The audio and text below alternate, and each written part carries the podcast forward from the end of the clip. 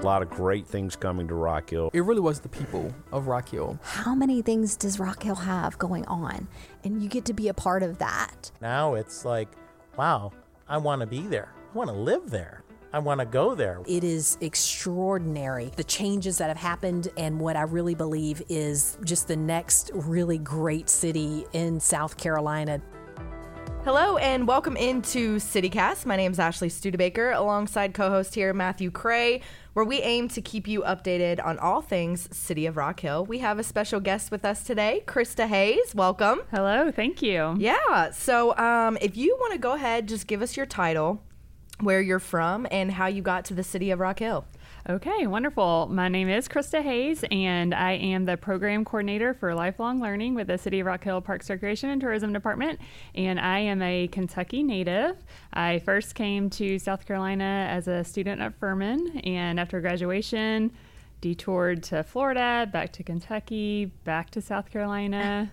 Then North Carolina, and then back to Rock Hill. So it's been a journey, but I'm here now and have been in this position since August of 2021. Okay. Wow. And is that when you is that what drew you back to Rock Hill?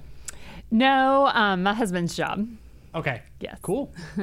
Very cool. Well, we're going to get into what all you do on a daily basis, but we do have a more fun side of things that Matthew She, she's will. listening to the podcast. She knows oh, what's oh, yes, coming. she does. I'm ready. does. She I just don't know which questions. That's why she listens. I don't know which questions until about an hour before we do this anyway. So I like I like to keep it fresh and unpredictable like Okay. that. All right, Ashley, you have the timer over there. Are you ready? Yep, I'm ready. All right. Are you ready, Krista? Yes.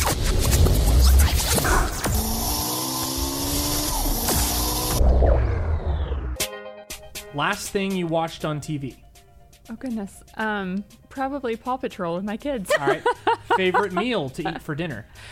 Steak and potato, Waffles or pancakes? pancakes. Are you a coffee drinker? Yes. How many cups of coffee is enough coffee? Two. Dunkin' or Starbucks? Dunkin'. What is the best breed of dog? I'm not a dog person. What is uh, cat person? No, not a pet person, sorry. Uh, which is better, brutal summer heat or bitter winter cold? Brutal summer heat. Why? I hate being cold. I'm always cold. Even in the summer, I wear a fleece in my office. Like I'm always cold. What did you study at Furman? Sociology and Spanish. Would you rather your vacation itinerary be full or include downtime? Include downtime. What is the favorite thing to do in your free time? Uh, exercise and spend time with my family. Best trip you've ever been on? Costa Rica. Cups right side up or upside down in the cupboard? Right side up. This one gets me. And five things you never leave the house without. Purse, phone, keys, often children, and, and often my spouse. That's a good thing. Time. Cool, there you go. Nice. That's hilarious. so you just um, got in this position August of 2021. So you know what's been the biggest thing for you that you've noticed working here for the city of Rock Hill? Well, coming in the fall of 2021 was, well, there's a lot of history here, but essentially the first full in person semester that we were able to offer since lifelong learning began. Um, so I can delve into all that right now, or that may come later in the conversation. But so there's been a, a lot to to learn, to um, see kind of where the program would go in general, and where we would be with participants, and um, yeah. So that was And just to kind of lay the groundwork for everybody, what is simply lifelong learning? Thank you. Yeah, that's a good place to start. So, it is a diverse community of adults who share knowledge through unique classroom experiences and workshops and local excursions. Our tagline is where um, curiosity never retires. And so, really, it's just providing fun learning opportunities for people who want to keep their brains active and keep learning new things throughout their lives. And uh, it sounds like this is started fairly recently. When did it begin? Correct. So it began in January of 2020. And so, as you can imagine, it had just kicked off. It was going great. Um, we had a community of volunteers who were behind it all. And then COVID hit. And so everything had to adjust, become virtual. We know how people adapted, but how that still presented many challenges across the board. And so, as I said, the fall of 21 was our first full semester that we could go from beginning to end in person. So a couple words I caught in your description of lifelong learning. Uh, adults. Yes. Who, who can take classes? Adults ages 50 and over. 50 but and over. they can be from anywhere. If you are willing to drive in from other towns, other counties, we have, um, well, especially when we were doing the webinars during COVID, um, when that was at its peak. But then also, even now, occasionally we do hybrid courses. So if someone were somewhere else and they wanted to log in and register, they can still join. And I'm sure we'll come back around to this later in the podcast. But workshops and excursions. Those does sa- that mean? sounds fun. What Excursions, do I those know, like a mean? cruise. I know. Well, we did offer our first trip just at the beginning of May. Um, there was a birding trip that happened on the coast, and so that was the first trip under the umbrella of lifelong learning and that was led with patty panetti who is parks recreation and tourism staff along with dr bill rogers retired winthrop professor and so that was the first time we got out of town excursion it a, a And you said birding? birding Yeah, like okay. birds birds And- and flying where did they there. go? um, to huntington beach state park and brookgreen gardens yes That's amazing. Um, what other types of? I know we're kind of jumping along here, but what other? Since we're on the topic of excursions, what other type of things do you guys have planned or do? So, so think school field trip, but as an adult, Okay. right? Because so often you go on those field trips and excursions as a child in school, and they're fun because you get out of school, but maybe you don't really pay attention to everything you're learning. You're just happy to be out of the classroom. Well, now as an adult, and you can appreciate all that's happening, or maybe you just haven't been in 40 or 50 or 60 years, and you want to go back and check out some of these things. So, for example, we had a course back in the spring that was to the Culture and Heritage Museums, and so that was four weeks. We went to the Museum of York County three times once to see the Ice Age exhibit, once for the planetarium viewing, once to walk the gardens, and then we also went out to Brattonsville. Um, we also have done other, um, we called it a beverage hop, where we got to visit local beverage connoisseurs and learn about how their products are made. And then there are going to be some more upcoming here uh, for the fall semester as well. Yeah, so instead of a bag lunch, you just go out to eat, you know? Yeah, I've never wanted to be 50 so bad. Right? So your role as a coordinator, what all does that entail? My favorite part about it, we'll start there, is just the opportunity to work with some really amazing people. Um, it has been a chance to get to know a lot of players here in Rock Hill and people who are really plugged into the community. I have an amazing advisory committee who helps support and plan and program with me and give me their feedback. Um, and then also all of our facilitators that I've gotten to know, they are quite, incre- quite incredible. And then our participants also, just the diverse group that comes to learn, they're a whole lot of fun. So getting to network and to know people and to get out into the community to learn all that's going on and try to connect that with lifelong learning. Um, but then on the day to day, I'm scheduling, preparing, recruiting, trying to build the program because, as we said, this is going to be the fall will be our sixth semester um, since the beginning. So we still have a lot of growth ahead of us. What's the biggest challenge that you've kind of encountered?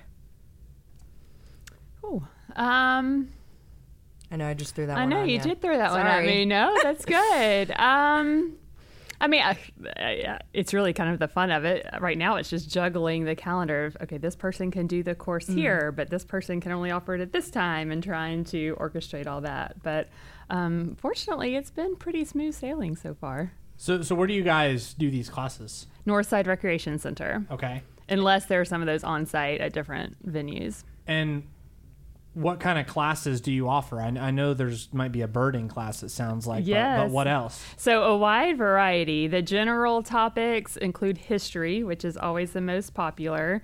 We also have done finance, um, other science topics related ones, a couple economic classes, technology, how to use some of the latest devices and things is popular. We bring in the York County Library staff to help with those.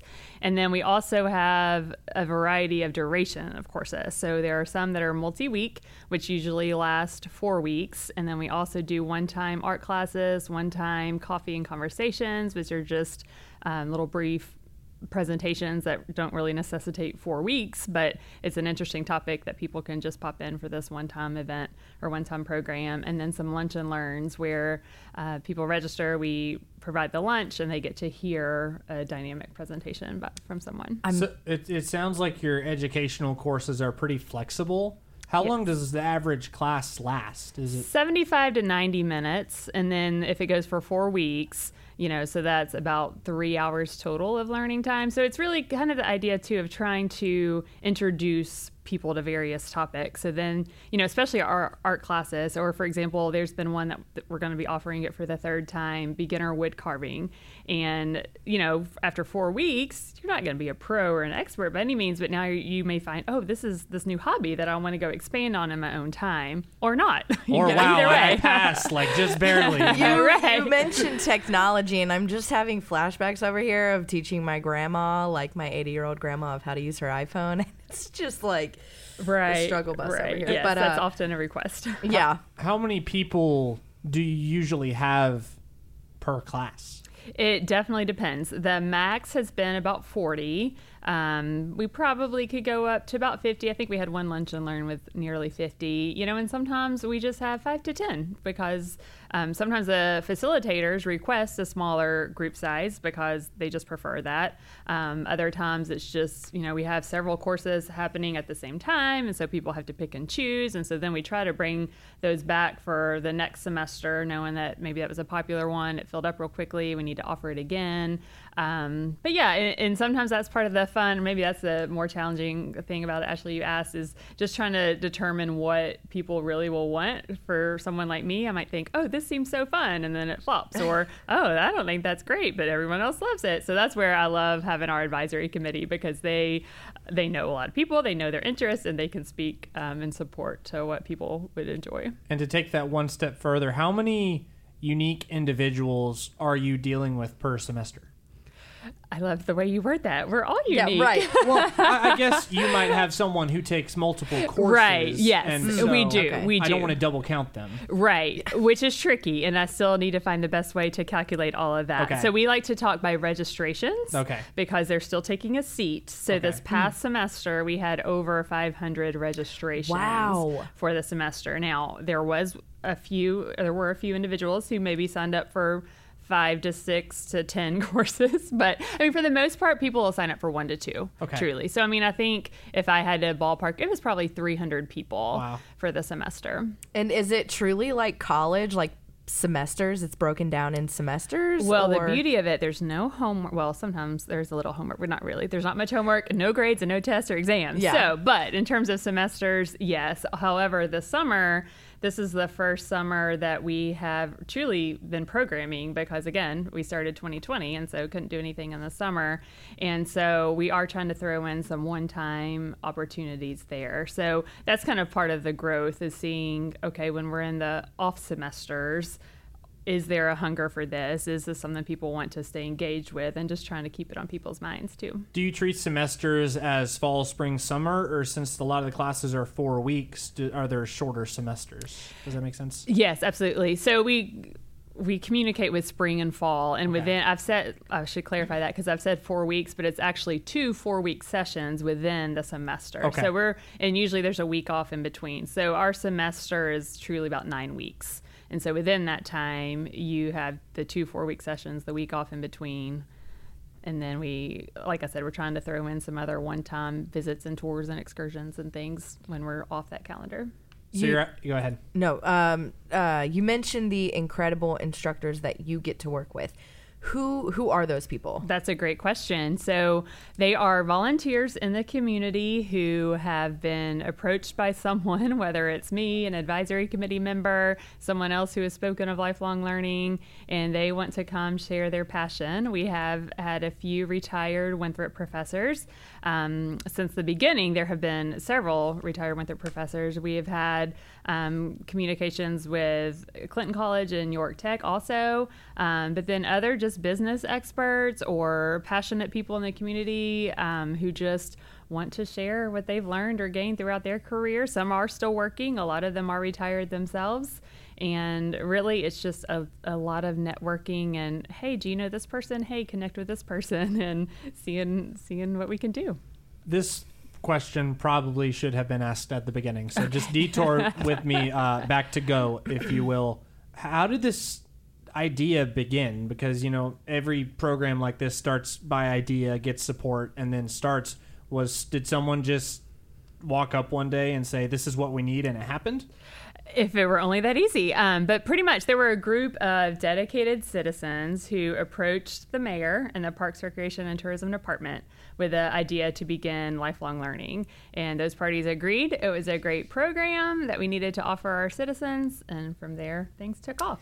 So, with this being a part of the Parks, Recreation, and Tourism Department, like how did that kind of come about? I mean, yes, outdoors and things like that, but how were they like, okay, we're sticking this under PRT? How did how did that happen? Well, we're in their recreation division, and I wasn't part of that history exactly, so I can't speak fully to that. Um, my guess would be we also have the Owls Club, the older, wiser, loving seniors, and so I think just trying to target, you know, through all that Parks, Recreation, and Tourism does, it targets so many age ranges, and um, just trying to offer more for the seniors, perhaps. But again, I, I wasn't fully part of that. How do you guys decide which field trips to take and what to do? Is what's the process? Sure. A lot of it, again, I just kind of start talking to people, um, but I also have on our website a facility. Well, I have a facilitator recruitment form, but then I also have a course recommendation form, and so that's contributed a lot to what I'm working on and preparing for the fall. Someone will shoot me a form that says, "Hey, I think we should." Um, have a course where we learn to play mahjong, or I think we should go to um, Charlotte to see, you know, such and such. And so that gets my wheels turning, and I try to just stay abreast of things happening in the area, and then I'll research that a little bit, or um, just talk to people, or I'll go out and I'll see something, and I'll think, oh, this is great for seniors, and so that's a lot of the fun of just getting to explore and make connections for the seniors. Do most of these people live in Rock Hill?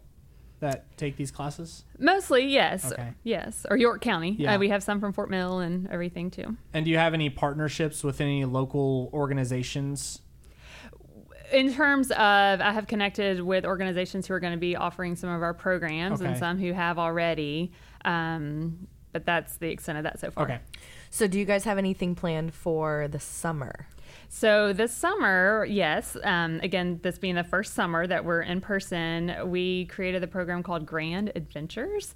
The idea being or thinking that maybe a lot of grandparents are hanging out with their grandchildren during the summer, and the idea of promoting lifelong learning, letting these younger minds and younger people see that hey, my adult, this adult in my life still wants to continue learning, and just trying to provide some unique opportunities. So it's basically an intergenerational program. There are three different programs happening throughout the and that's not a lot but just like i said it was new and trying to see what the um, feedback on that would be. And so for grandchildren or grandparents or it doesn't even have to be a blood relative it could just be hey i'm watching my neighbor this summer or um, my own son or daughter if they're you know younger generation and just trying to uh, intermingle a little bit but at the same time it can just solely be a lifelong learner participating and that's okay as well I'm gonna get my grandma to come down here. I want to go. please I'll, do I'll pitch the idea.